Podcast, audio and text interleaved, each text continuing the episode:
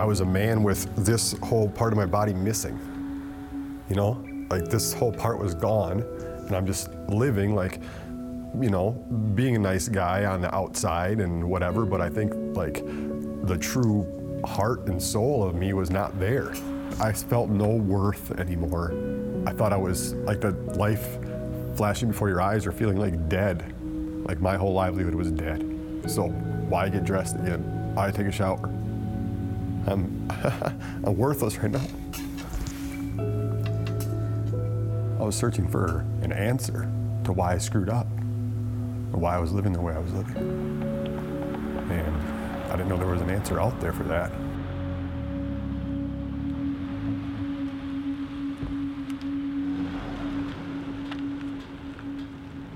You know, our heart here is we want to see as many healthy evangelical churches in our community and in all the communities of central Wisconsin as we possibly can. Uh, we're not in competition with other churches, so the passion is always to see a multiplication of healthy churches. Uh, we felt in Wisconsin Rapids there were far more unreached people than there were reached people, and lots of room for another good evangelical healthy church. The opportunity to try and impact people in Wisconsin Rapids, to try and reach more people, uh, it, I think it fairly quickly made sense. Our church has always had a heart to do outreach, and so when the opportunity came up to do that and it became a very doable kind of thing. I think it was an easy sell to the church. It wasn't hard. The church was easily behind it. A friend, uh, Doug, who's from the Wisconsin Rapids area, and I uh, started searching for a site. Uh, actually, Doug and I were driving by the Shopko Mall, which was at that time pretty much abandoned. I think he called me or I called him, and we said, "Hey, what about the mall?" Found out that it was bank repossessed. It was available, and and God provided that at a at a price that was kind of a God thing, right there, an open door. We launched Crossview in Wisconsin Rapids in 2017, celebrating that now there was a vibrant church in Wisconsin Rapids.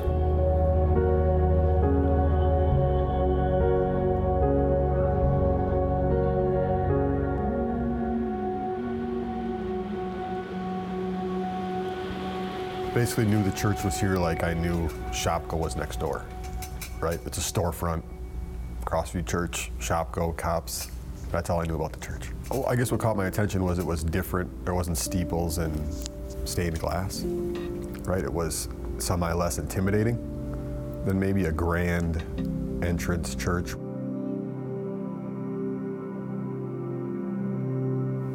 It did come in here like not presentable, how I would normally be, because I was just like, I don't know where I'm going or what I'm doing, but let's go check this out.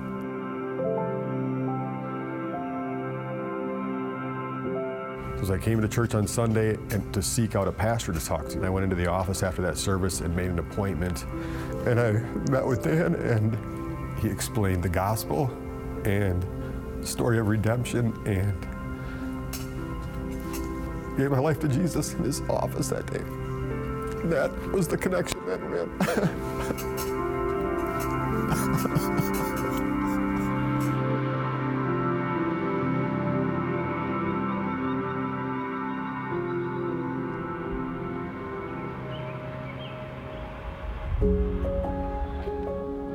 I think church multiplication is incredibly important because the church is the vehicle that God has chosen to use to reach the world. It's not enough just to help someone um, come to faith in Christ. They have to be connected to a church family. If anyone as an individual or any church is considering being involved in a church plant, a multi-site, I think you should go for it because God's going to use them as he's used them in the past.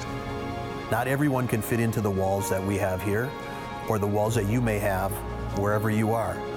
So we need everyone to be looking to multiply new churches to reach new people. I guess if it wasn't for Crossview, I don't, I don't know how I would have came out of my brokenness. Uh, A Two years ago, when I did give my life to Jesus Christ in Pastor Dan's office, I've come to church every Sunday with my family.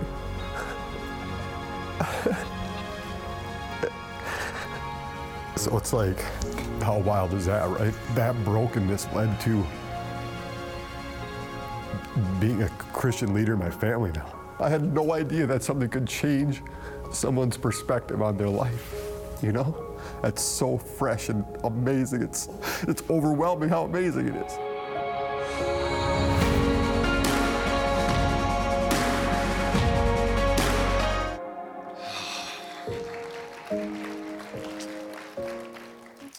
Praise the Lord. Uh, many of you are familiar with that story because that video was released actually nationwide as we encouraged churches uh, last weekend to join together in praying for the multiplication of churches uh, through the EFCA. And uh, just wanted to share that video just to kind of celebrate this, this uh, great commission advance that we long to see happen as we long to make disciples uh, in every context possible. Um, one thing that I did want to share as well is, uh, as a national team that I'm on, um, we, we came up with this desire to have uh, annual recognition of church planting and to pray to that end for the advance of church planting for a couple of reasons. One, uh, we recognize that, that uh, this great desire that we have to see more churches planted, that the only way we, we really can do that is, is if people would, would join us, uh, believers and our churches would, would really commit to joining with us in praying for more workers for the harvest, right? We know that's a biblical command for us to do.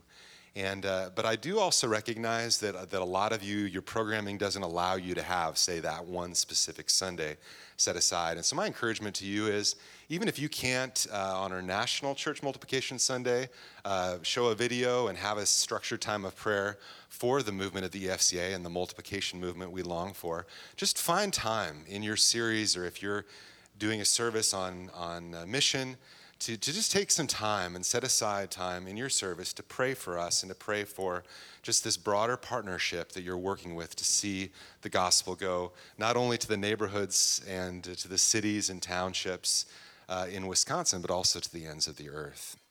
Well, on that note, I want to invite Pastor Mike to come on up because one thing you may not know about Crossway Church is that from the very earliest days, at least to my knowledge of your inception, mm-hmm uh, planting churches has been part of the DNA and culture, things you've talked about. Mm-hmm. So I just want to invite Mike up to just first of all tell us a little bit about what's your experience been mm-hmm. in church planting and where are you going in that regard? Yeah, so we just celebrated our uh, 20th anniversary as a church this last year. We've been uh, in existence for that long, and from the beginning, as you said, Scott, one of the things we wanted to do was to, to be about planting churches. So it was about I want to say six, maybe eight years in, where we planted our first church. Uh, we're in Kenosha, um, just right off I 94 as you about to cross the Cheddar Curtain down into Illinois. Um, so, but we're out on the west side of the interstate. And so there's a huge gap between us and real Kenosha. Um, we knew from the beginning that people were not likely going to travel from the inner city out to us. And so there was a burden from the beginning. We need to go in there. Um, but even before that, there was a young man that, that um, was a student at Trinity. He was with us. We were building into him, mentoring him, and he had a burden for Milwaukee. And so, because he was very involved in our church and he was leading one of our small groups, there were people that were connecting to him, and he was having an influence in terms of mentoring them. And so, as he began to talk about his desire to plant a church in a specific location, we thought, okay, we'll send him up to Milwaukee. And so we sent, I think it was about 50 people with him. That was our first church plant. But we still had this vision for going into the inner city, but we didn't have a guy, at least an identified guy. And so we just kept talking about it as elders. We talked about it as a church until finally one of the guys on our pastoral team said, I think I'm supposed to go. And uh, sure enough, our youth pastor, um, stepped forward and we went through a process with him. Now, we learned some things in both of those situations um, because both of those would be defined as more traditional church plants where there's a guy and a group of people that go with them and we send them out, and pretty much from the beginning, they're an independent church. We don't think we'll do that again. There were some choppy waters in both of those uh, church plants that we think could have been avoided had there been a greater oversight from the mother church.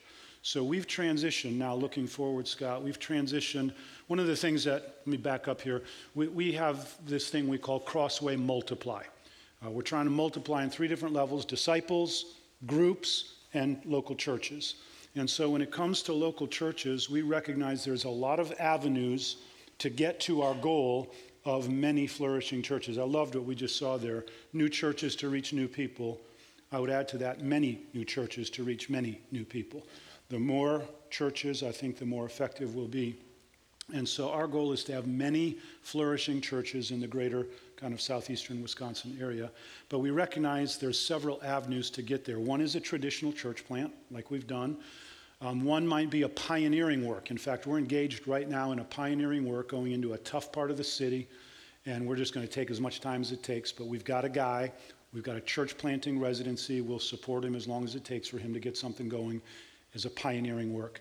But the, the main way that we're thinking about now is what we're calling incubating churches, which will be um, kind of like traditional church plants, except a longer period of time to go from dependence to independence.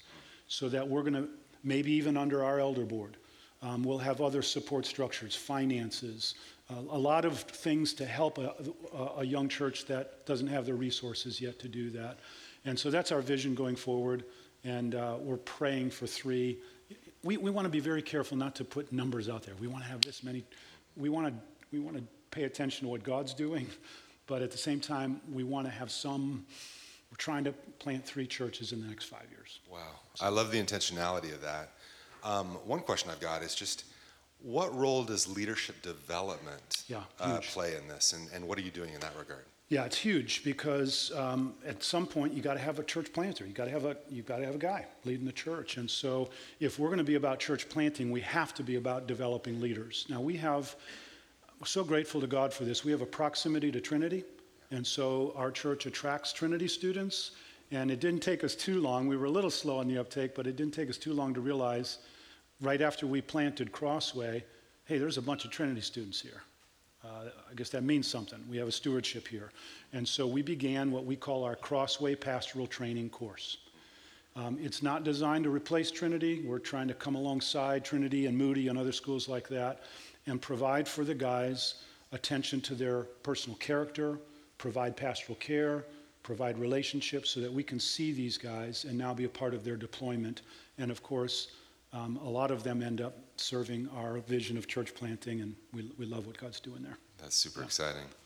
Um, well, I know that didn't happen in a day. It didn't, mm-hmm. you know, mm-hmm. even in years, even as you planted it, that sounds like that vision for multiplying and developing yeah. and yeah. sending, it kind of grew. Right. And my question for you is just for the pastors here who are in churches that maybe have never had that vision before, right. or perhaps they have it, but leaders don't.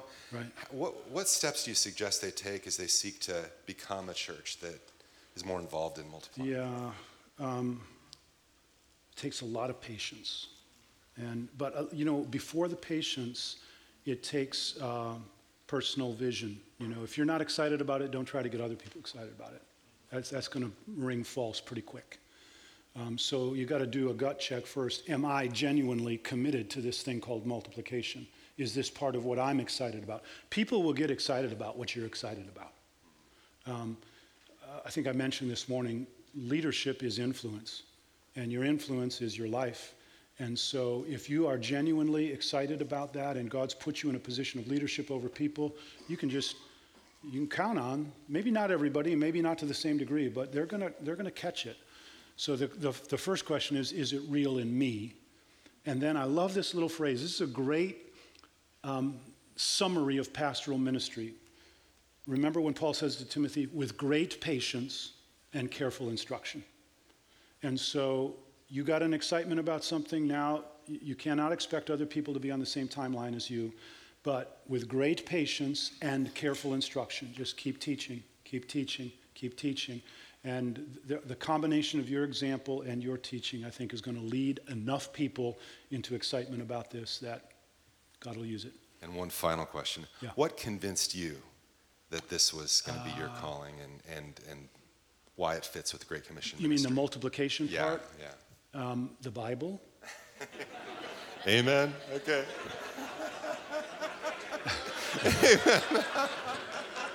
I know that should be enough. Um, but the Bible and also a couple other well placed guys okay. who, who came along and graciously said, uh, we need to be more intentional about this. Yeah. Amen. Well, praise God. Thank you, mm-hmm. Mike. Yeah, appreciate yeah. you sharing. So, just to, to, wrap up my section here before we begin our time of worship together, I just want to um, let you know that we long to see the, the culture of multiplication really take deeper root within our district. One way that we're seeking to do this is by creating a multiplying together covenant. Some of you have heard of this before, but what the idea is going to be is on November 5th, we're inviting any leaders who uh, are willing to kind of step into these waters to bring to a meeting that's going to be here at Redeemer City Church in Fitchburg. Uh, just a day meeting, going to bring a plan for how is it that you, as a leader and your church, are going to intentionally make disciples, develop leaders, and participate in the planting of churches. And if that's something that you're interested in seeing grow as a culture in your church, this opportunity is for you. So you'll bring whatever plan that you have, however stage in infancy it may be, and we're going to be breaking up in small groups and sharing our plans with one another and just encouraging one another in how it is we can see gospel multiplication take place as we seek to to, to really follow Great Commission ministry to its very end. So be watching out for a, a district wide email with more information on that, and I hope many of you would be willing to come and be part of that. Well, let's go ahead and uh, I'm going to go to prayer, but I want to mention first, um, before I do that, that those of you who know George Klipnis, he was the really the for decades the the, the grandfather, I guess now of, of church planting in the EFCA, and he uh, he stepped down from his role as the national director some uh, many years ago, but he uh, passed away this last weekend, and so uh, I knew him just a bit, but. I uh, just want to, as I pray and then as we launch into music, I just wanted to remember his family in our prayers and then also just continue to ask the Lord to, to work through our time. So let's pray.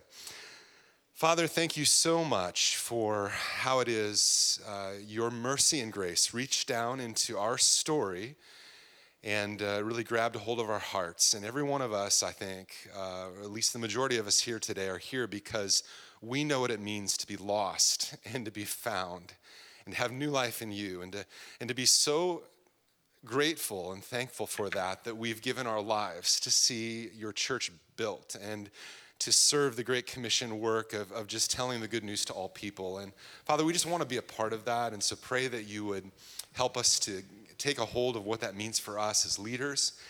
And Father, I thank you that George Klipnis was a picture of that. And uh, Father, that, that he was a leader in a time in which a great deal of multiplication took place across the nation that was just resulted in many of the churches that are in this room represented are here today uh, through his leadership. And so we just pray for his, his children and, and just, Father, uh, just the preparations and those many loved ones who knew and cared for him, Father, that you might just comfort them in grieving and, and in the hope of heaven that he is now reunited with his wife and, and Father, just celebrating uh, with the angels. And so we just thank you for that and just pray you'd continue to be in our time of worship now as we bring our praises to you in Jesus' name. Amen.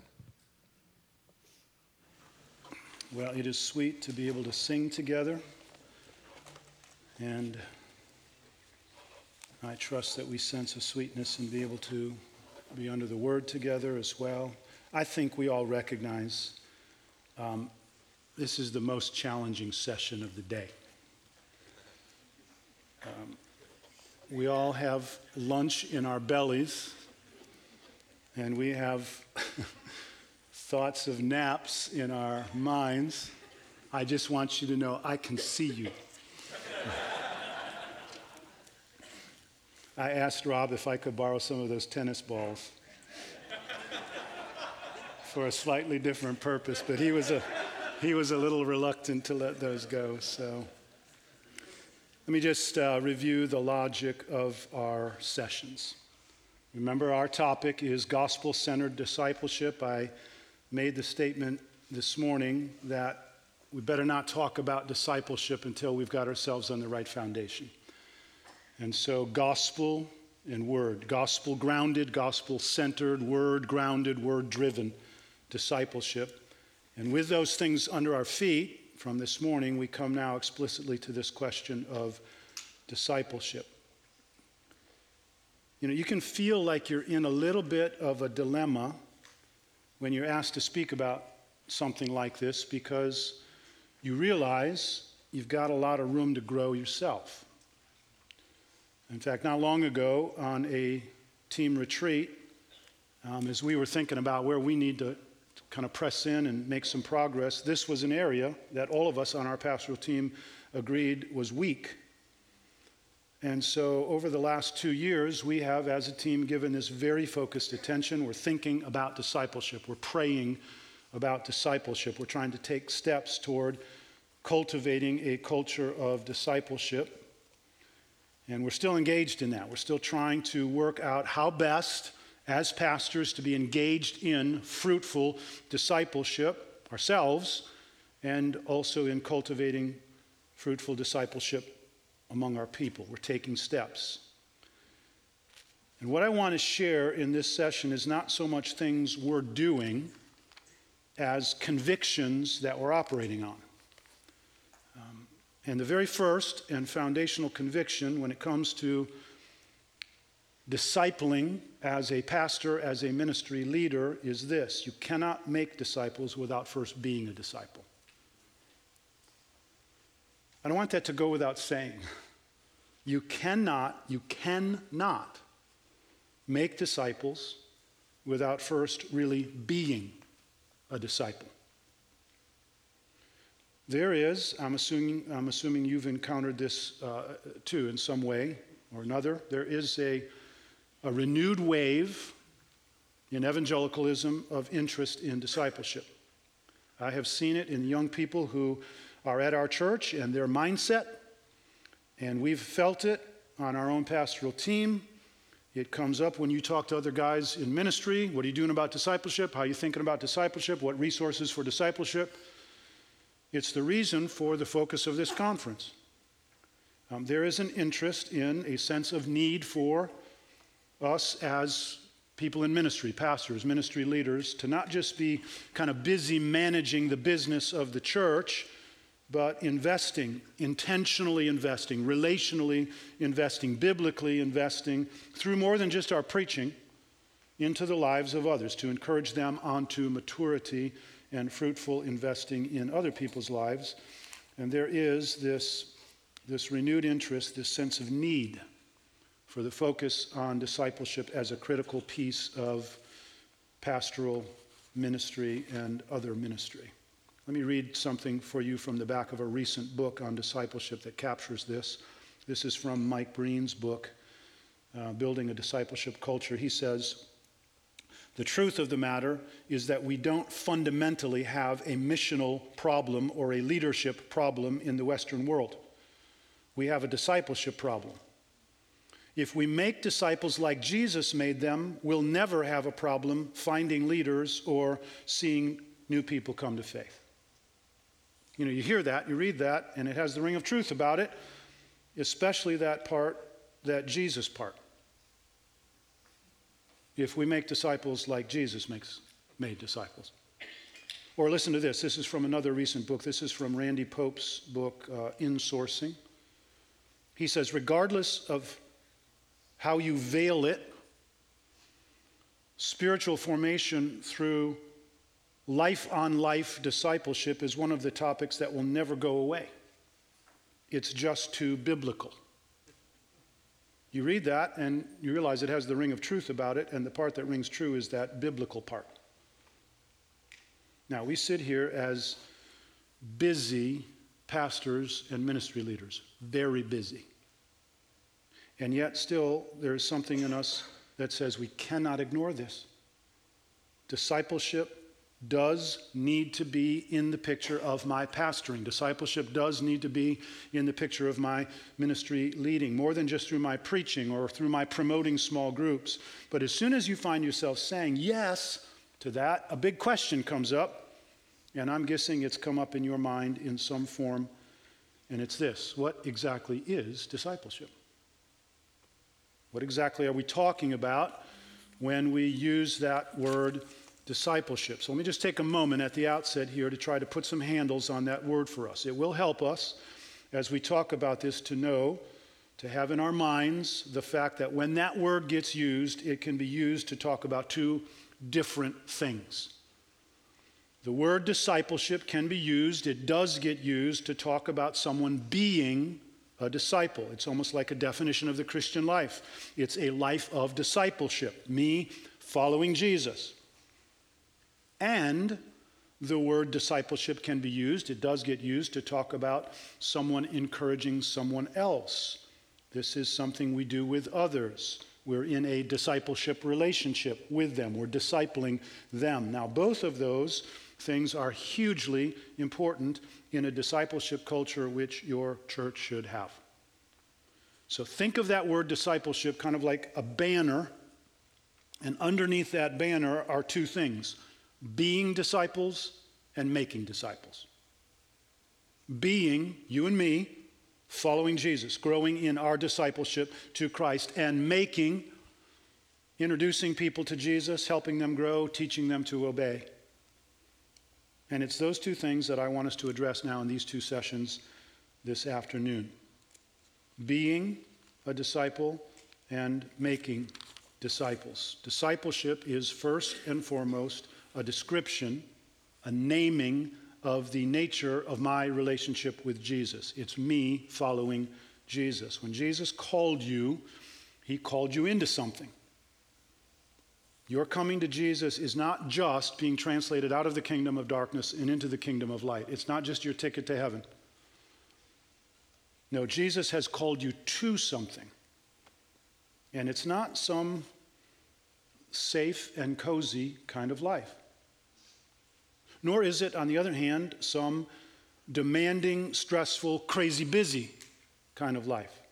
Now, when Jesus called you, he calls you to himself and that, all that that means, we call discipleship. Discipleship then is investing in others toward their discipleship, which Jesus calls us to do, which means disciple making is part of being a disciple, like praying, like pursuing holiness. And that is part of our job description as pastors, as ministry leaders, doing the work of an evangelist equipping the saints to build up the body of Christ toward maturity. Now, that differentiation raises a really important issue. In fact, an issue that is fundamental to everything that I'm going to say uh, in these next two sessions. We're disciples, we are disciples first, we're disciple makers second. Or to rephrase it slightly, and I hope more to the point, we're not first pastors or ministry leaders were first disciples of Jesus. I think there's a particular danger that we face as pastors or ministry leaders, and the danger is that we let our primary identity slide too easily to pastor or to ministry leader. And when that happens, both our disciple making and our own discipleship can become professionalized. We start talking about discipleship only through the lens of our pastoring. Listen, we're not called to discipleship as a consequence of our being pastors or ministry leaders. No, being a pastor is a particular way that God has called you to walk out your discipleship and a particular means by which He has called you to be engaged in disciple making. You following me? Don't be a professional disciple. There can always be this tendency with us to slip into professional discipleship. Disciple first.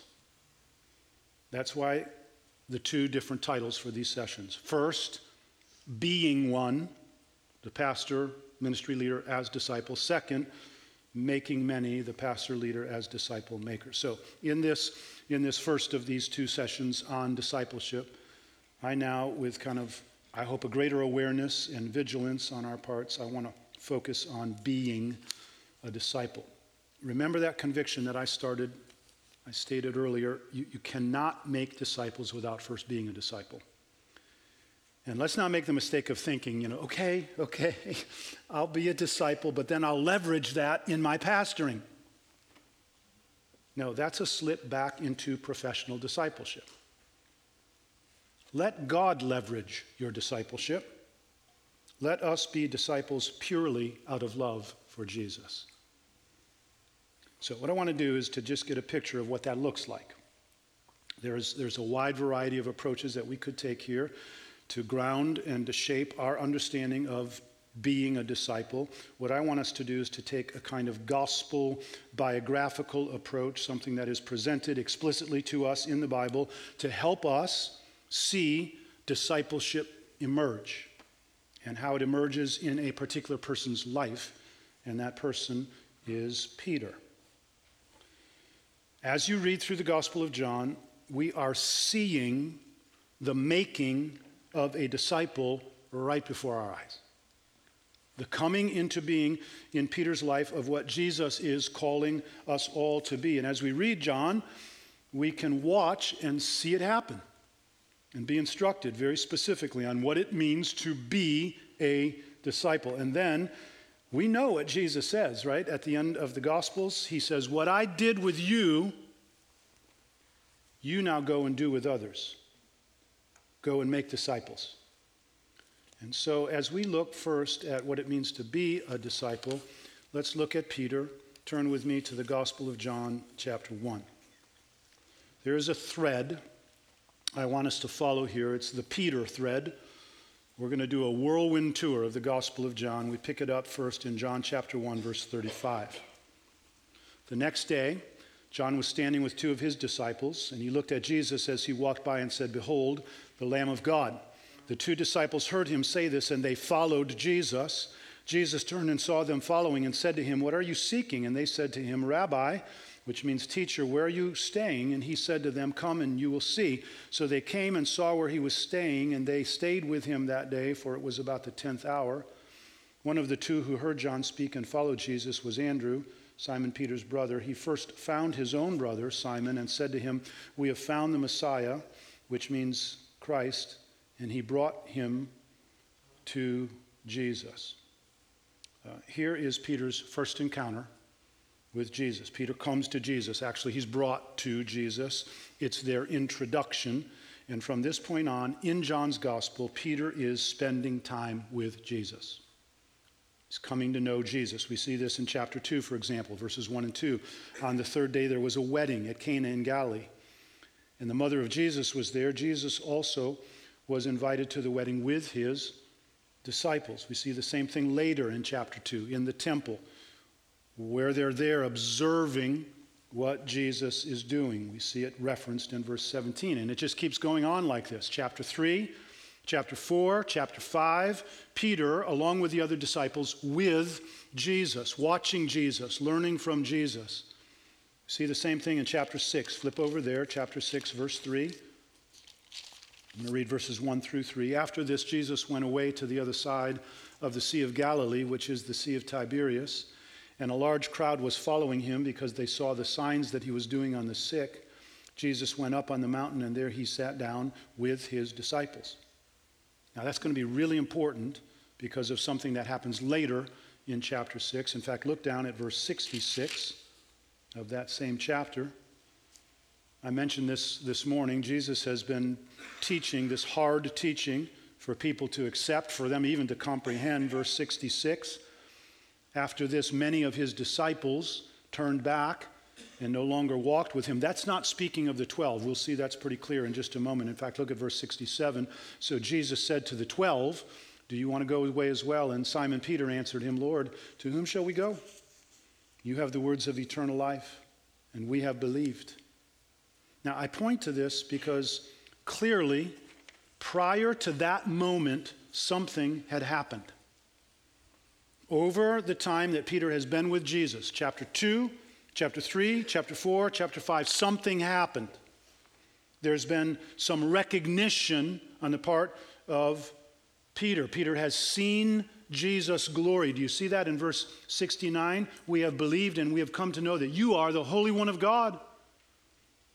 The recognition has it has progressed into commitment, even love, we could say.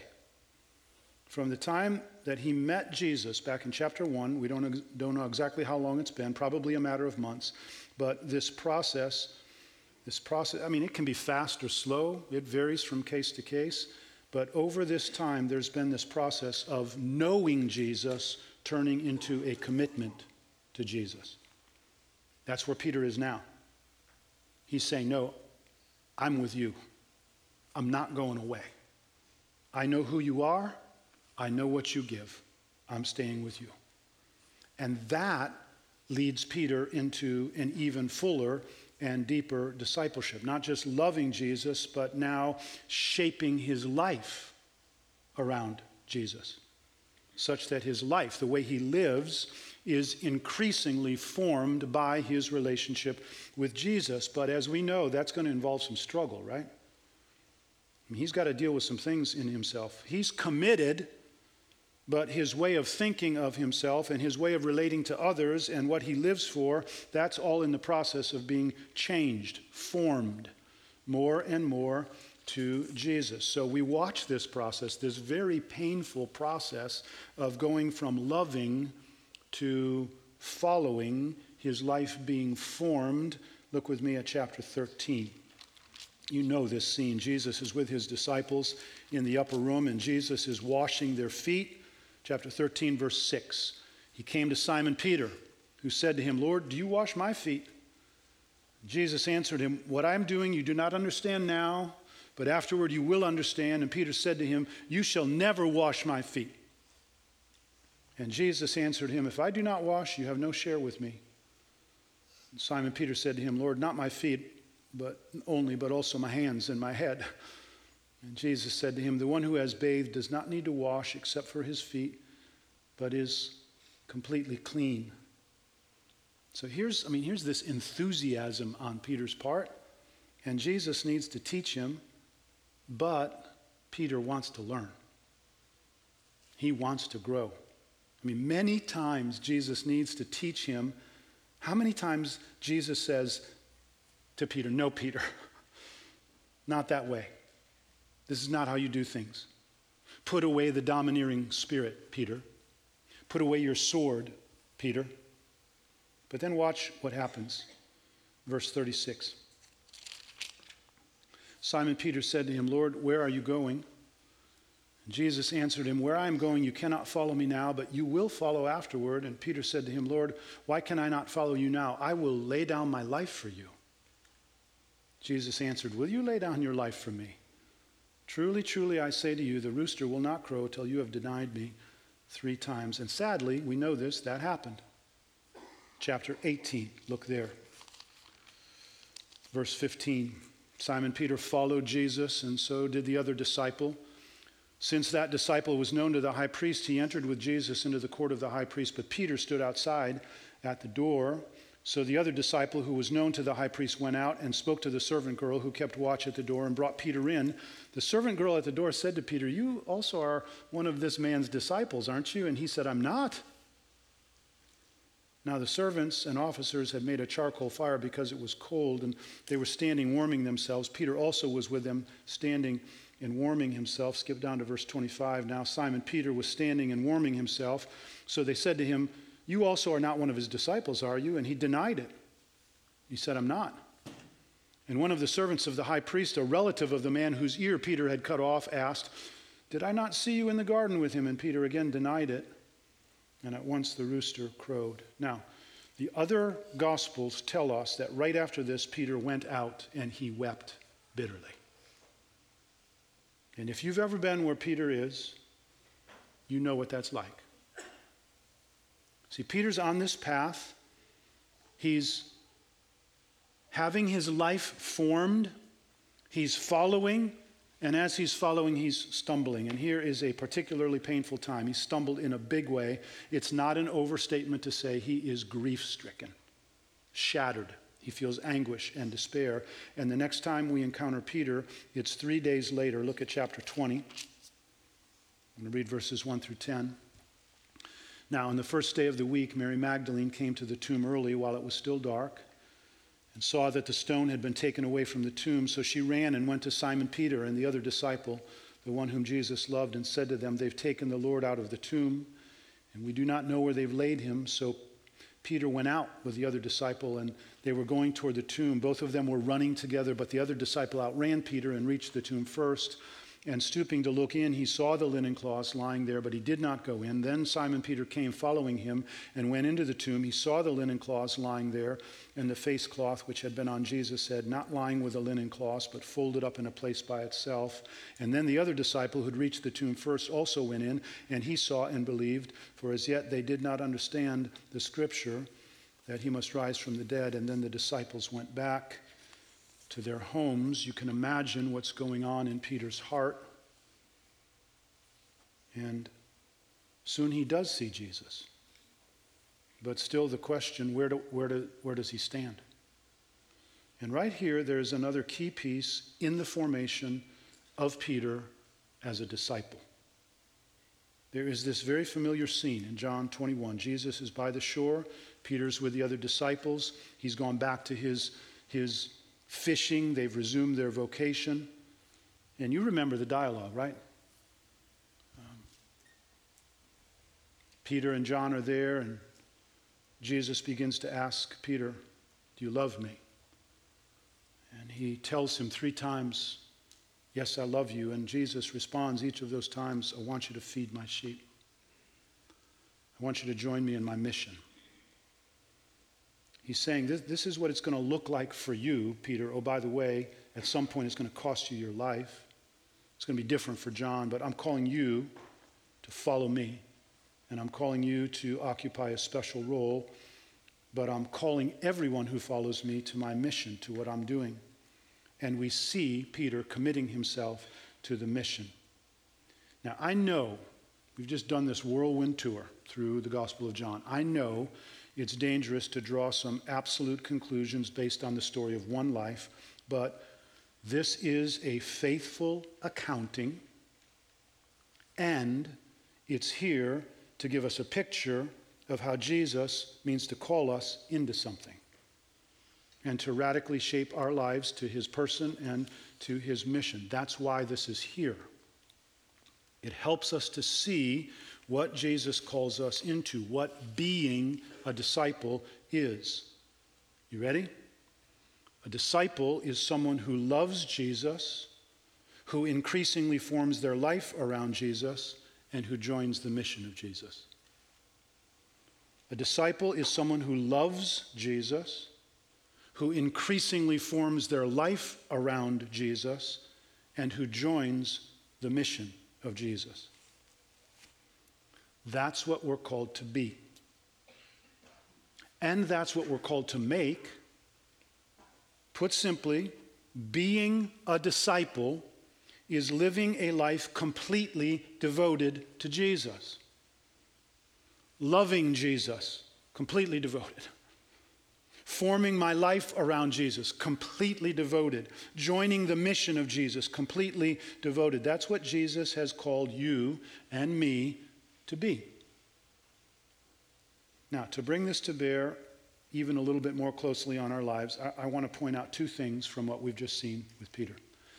First, we've got to notice the seriousness of the call to discipleship. And when I say seriousness, I'm not, I don't mean somberness.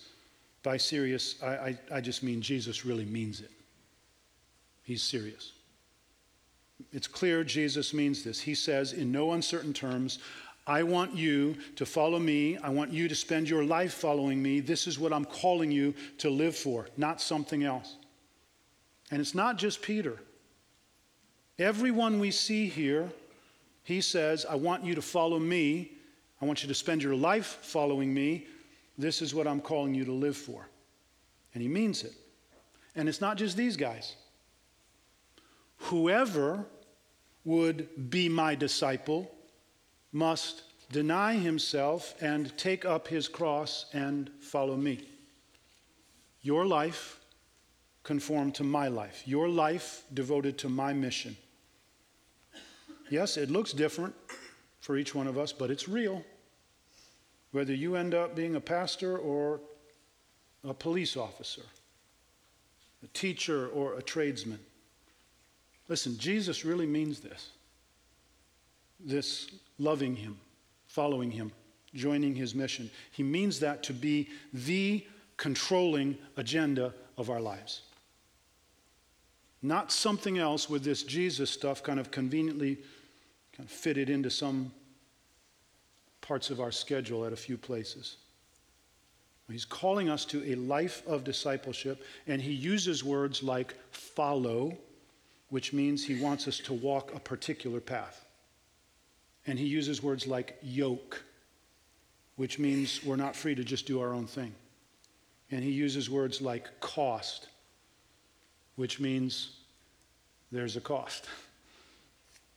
This is now what your life is about. This is now what you live for, and not as some externally, professionally motivated thing, but motivated by your experience of Jesus.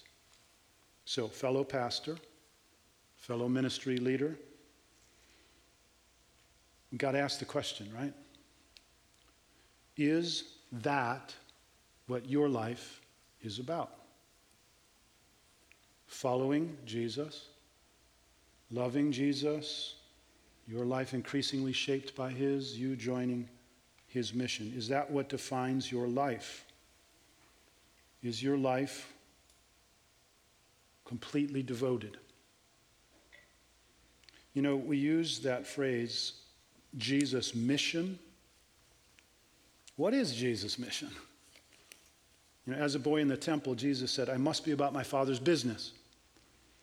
And later on, he said, this, this is my food, to do the will of him who sent me. Well, what is the will of him who sent him? The will is to gather a people for God, to ransom and redeem and reconcile a people. And then he said to his disciples, As the Father sent me, so I'm sending you. That's my mission. Or I think about how Paul, the Apostle Paul, says it in 2 Corinthians chapter 5. Listen to this. 2 Corinthians 5:17 Therefore if anyone is in Christ he is a new creation the old has passed away behold the new has come all this is from God who through Christ reconciled us to himself and gave us the ministry of reconciliation that is, in Christ, God is reconciling the world to himself, not counting their trespasses against them, and entrusting to us the message of reconciliation. Therefore, we are ambassadors for Christ, God making his appeal through us. We implore you, on behalf of Christ, be reconciled to God. That's Jesus' mission, and he calls us to his person and his mission, and he means it. Even though it's challenging, even though it's costly, even though it involves us dying to ourselves, like all the time. Which raises a question, doesn't it? Why in the world would I do that? Why would I do that when I don't have to? Why would I do that when there are other ways to go through life? I mean, I could, I could live just blatantly and selfishly for myself. A lot of people do that. Or I could live respectably for myself. There's a lot of people that do that. I could even live a somewhat committed Christian life, even as a pastor. A lot of people do that. Why would I want to make following Jesus the controlling agenda of my life? Why would I want to be a disciple? Which brings us to the second thing I wanted to point out from what we've seen in the Gospel of John, and that is the magnetic attractiveness of the one who calls us. We've seen the seriousness of the call. I want us also to see the attractiveness of the one who calls us. I think we see this in the tenderness of Jesus toward Peter. Did you notice this all through that narrative? how amazingly tender Jesus was with Peter, how amazingly patient and compassionate and fatherly and brotherly Jesus was. I mean, when you look at the composite picture of Jesus' dealings with Peter, it's amazing. His love, his patience, his, his hopefulness, his commitment, it just keeps showing up in things that Jesus says to Peter, in things Jesus does for Peter. And that's not just some exception. Jesus was like that with Peter for one simple reason. That's what Jesus is like with those who follow him. Come to me, all you who labor and are heavy laden, and I will give you rest. Yes, there's a cost, but I'll be right there with you. And I'll speak things to you. And I'll do things for you. Listen, when Jesus calls you to follow him, when, when Jesus calls you to discipleship, he isn't calling you to something impossible, he's calling you to himself. And Christ's call for us to be wholly committed to him is completely wrapped up in his prior commitment to us. He is a tender, loving, good shepherd who laid down his life so that you could live, and who conquered your sin and your death so that you can be free. He's done everything for us. And then he says, Follow me. And he is with us every step of the way as friend and healer and helper and shepherd and sovereign God. I mean, Peter experienced that. And that awakened a deep love and commitment and desire to follow Jesus. I mean, just think back to that scene in John chapter 6, which we've already referenced a couple times. All of those people kind of leaving, and Jesus saying, Are you going to go too? And Peter's saying, Lord, where else can we go? I know who you are. You're the Holy One of God. I mean, I read those words, and I don't just hear mental acknowledgement, there is devotion there. It's devotion. Devotion is commitment plus love. And that's what Peter has. We see it. We don't want to go anywhere. We, we want to be with you. Lord, I just, I'm going to lay, I would lay down my life for you. And at the end of John, remember, Jesus asks him, Do you love me, Peter? Do you love me? And three times Peter says yes. And at one point, he says, out of his exasperation, Lord, you know I'm telling the truth. You know that I love you. So, why follow Jesus? Why? Think about it. Because it's Jesus you get to follow. The more clarity that I get about what he's done in my life, the more clarity I get about what he's like, the more I'm glad to be following him. When he says, Follow me, the first thing I want to be thinking about is, I just want to be with you. You're walking that path, that path looks hard. That path looks steep, looks kind of scary. That's where you're going? And you're calling me to follow? Well, you've given me life, you've got my heart. I'm with you. So even though I see following you will cost me, and I've got to up, give up my, my supposed independence and my supposed freedom, still I'm going to stay with you and follow you. It's the only place where there's life. All right, let me draw three summary implications from all of this for us as pastors and ministry leaders, and we'll be done with this session. First, implication number one I said this at the very beginning. I just I want to reiterate it again in light of what we've seen. We're disciples first, before we're pastors, before we're ministry leaders. Disciple is our identity. Pastor is a role, pastor is a vocation, ministry leader is a role. Now, obviously, they're related. We live out our lives as disciples in our pastoring. That's what God's called us to be. We do this thing called disciple making largely as pastors, but underneath our sense of excitement and privilege at being pastors or ministry leaders, there should be a foundational and burning excitement and sense of privilege at being a Jesus follower. And then, out of your excitement about your own discipleship, let there grow an excitement about being able to encourage others to follow Jesus. And let that be the fuel of your pastoring or your ministry. Any pastoring or disciple making that we do must flow out of our own discipleship to Jesus. I just felt like I needed to reiterate that because if you are not living as a disciple, you calling others to discipleship is going to ring hollow. Certainly, it'll ring hollow to God. I think it'll ring hollow to you, and at least in some, maybe slightly discernible way, it's going to ring hollow to the people that you're calling to follow Jesus. Second, implication number two discipleship is whole life discipleship. I mean this as opposed to professional discipleship. Now, we, I think we all know the struggles here and the challenges. It probably helps us to assess our lives and to see how this kind of shows up for us. But the bottom line is again, are we filtering our discipleship through our pastoring, or are we filtering our pastoring through our discipleship? Because if we're doing the first thing, the temptation will be very strong to limit our discipleship to the extent of our pastoring. Did you follow me? Um, that is a very dangerous thing. Jesus calls us to whole life discipleship, every single part of your lives. One of the things that helps me to assess this, I, I, think about this. Those of you guys who have been in ministry for a while and are looking at retirement sometime in the next five to 10 years, I think about this and it scares me. What am I going to be like when I'm not a pastor? Because in God's grace, He's used my pastoring to really help me in the process of sanctification. So, what's it going to be like when I'm not protected by and encouraged by this responsibility I have.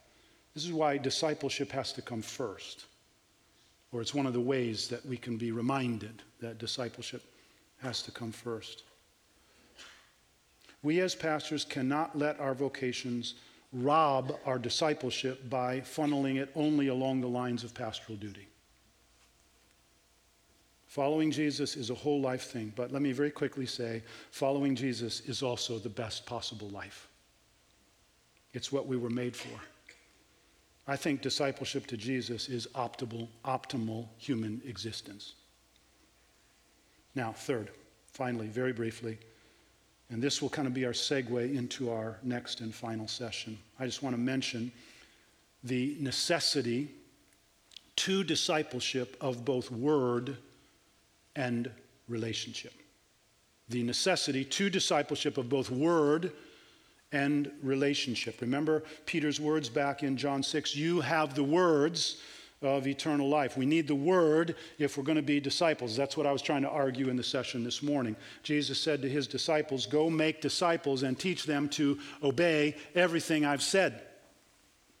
Discipleship depends on word, but it also needs company, especially company that's maybe further along the path of discipleship than we are. Now, I suppose, strictly speaking, you can follow Jesus alone. I can imagine some in the history of the church have had to do that, at least in large measure. But the norm, the, the picture in the Gospels, the picture in all of the New Testament is life on life, fellowship.